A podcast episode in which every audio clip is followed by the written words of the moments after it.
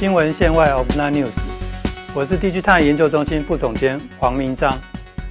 今天跟各位要分享的是，从市值跟资本支出看台积电。台积电的市值最近一度突破十七兆新台币。若以美元来计算的话，台积电的市值也大概是在六千亿美元。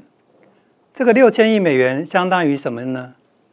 其实这个六千亿美元已经相当于 Intel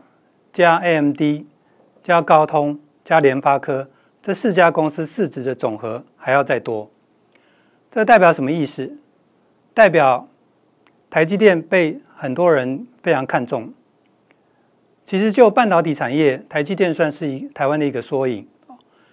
台湾的半导体贸易顺差，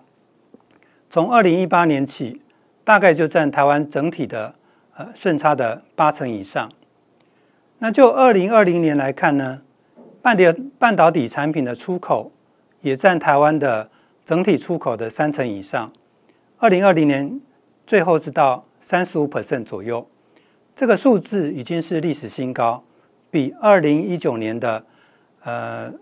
二十八点五 percent 还要再更高。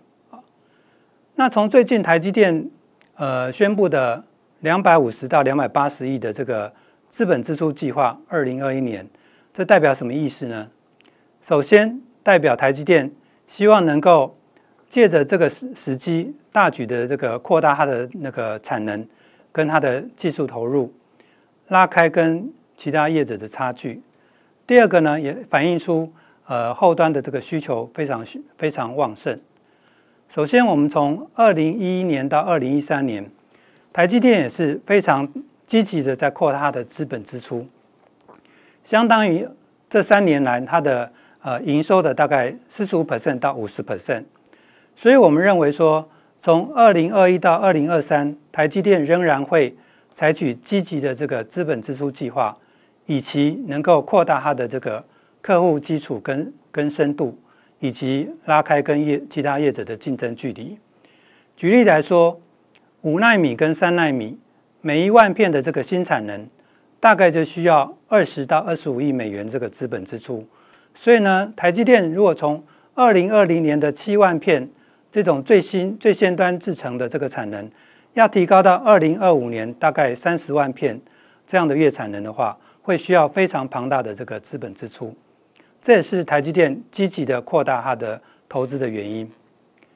第三个呢，就 Intel 它的委外代工台积电的这个商机大概有多大？Intel 是全世界最大的半导体公司，它在桌上型电脑、笔电的这个 CPU 的市占率高达八成以上，Server 更高达九成，所以它的那个晶圆代工的，如果能够委外代工的话，对台积电的这个营收增长是有正面的帮助。那就测算结果，Intel 的委外给晶圆代工产业的这个机会，最多呢，大概是一年可以到达一百八十亿美元这个这个规模。所以说，如果只要十 percent 的这个这方面的这个呃业务委委委外到台积电的话，就是大概十几亿美元到二十亿美元的这个呃增幅啊，这对台积电。呃，去年大概四百五十五亿美元，四百五十五亿美元这个营收来看，也是一个不小的注意。最后呢，我们必须要谈，Intel 有没有可能大幅的把它的这个产能全部的这个委外给那个晶圆代工产业？基本上，我们认为说，这个就美国美国政府以及 Intel 本身的角度来看，基本上比较不太可能。有几个理由呢？第一个就是，就美国政府的角度，台湾目前占整个全世界晶圆的产能大概百分之二十二，美国只有百分之十二。如果台积电这么积极的扩展的话，那美国的这个比例会更小。所以说，如果 Intel 变成一个像 AMD 一样的 Fabless IC 设计公司的话，那么美国在晶圆制造的这个比重又会更低了。这个是美国所不不乐见的。第二个是美国曾经给呃很多在美国设厂的这个半导体公司很多补助，呃也计划提出一个五百亿美元的这个呃